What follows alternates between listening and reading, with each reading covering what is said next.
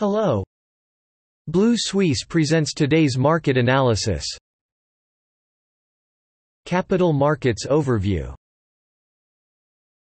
The major Wall Street stock indexes closed at a low on Monday.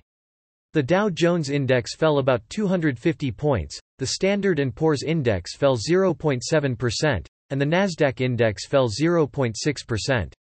The rebound in some commodity prices once again triggered concerns about continued inflation and the global economic slowdown. Worries. WTI crude oil futures soared to a seven-year high, China's coal futures set a new record, and aluminum futures jumped to an 11-year high. In addition, market participants evaluated a news report that China is stepping up its crackdown on banks. At the same time, traders are waiting for the financial reporting season to begin. Major banks will announce their third quarter financial reports this week. The minutes of the Federal Open Market Committee meeting announced on Wednesday will become the focus of attention for any clues to the Fed's timetable reduction. The market expects some announcements next month. European stock markets closed mixed on Monday. After a week of turbulence, investors are looking for directions before the upcoming earnings season in the case of rising inflation expectations. In addition, after European Central Bank policymakers discussed the possibility of exiting monetary and fiscal support measures during the pandemic last week, the market has bet the European Central Bank to raise interest rates together with other central banks such as the Federal Reserve and the Bank of England in recent weeks. The FTSE 100 index rose by more than 0.7% on Monday to close at 7,147 points.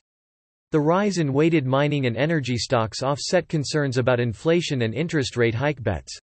Financial stocks also rose after the UK benchmark 10-year bond yield rose to its highest level since May 2019. Policymaker Michael Saunders stated that investors were right to bet that borrowing costs would grow faster, while Governor Andrew Bailey warned that inflation would be very high unless officials acted. Destructive, period. Elsewhere, the Brexit minister will seek to amend the agreement on trade flows with Ireland, as Britain and the European Union will continue negotiations on Northern Ireland this week. As the energy crisis approached China, the Shanghai Composite Index closed at 3,592 points on Monday, while the Shenzhen Constituent Stock Index fell 0.32% to close at 14,368 points. On Monday, Liaoning, the largest provincial economy in China's Rust Belt industrial zone, issued warnings of increasing power shortages. Tencent soared 8% and 2% on the Hong Kong Stock Exchange. At the same time, the Shanghai Composite Index closed unchanged, closing at 3,592 points. On Monday, the Nikkei 225 index rose 449 points or 1.6% to close at 28,498 points, continuing the third trading day's gains. As the yen fell to 2018 lows, Japanese Prime Minister Fumio Kishida said on Monday that the government would take measures to redistribute wealth by increasing corporate wage incentives rather than raising capital gains taxes, and the market has performed strongly.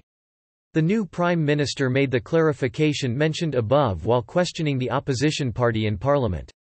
He also stated that he plans to lay a solid foundation for the economy through bold monetary easing, flexible fiscal measures and growth strategies. At the same time, a survey conducted by the Bank of Japan shows that Japanese households expect prices to rise in a year and economic conditions will deteriorate. The Standard & Poor's, ASX 200 index erased the previous trading day's gains.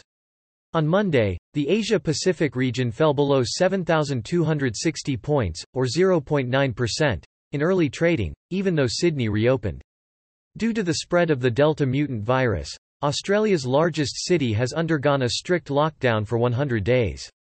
The country hopes to coexist with the coronavirus by increasing vaccination and gradually reopening. These developments are expected to boost consumer and corporate sentiment, and confidence surveys will be conducted in the coming days. In addition, Australia's employment data is expected to be released this week.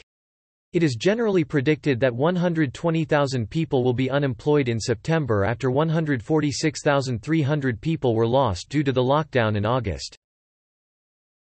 That is all for today. Visit Blue Suisse website for more analysis for free. See you tomorrow.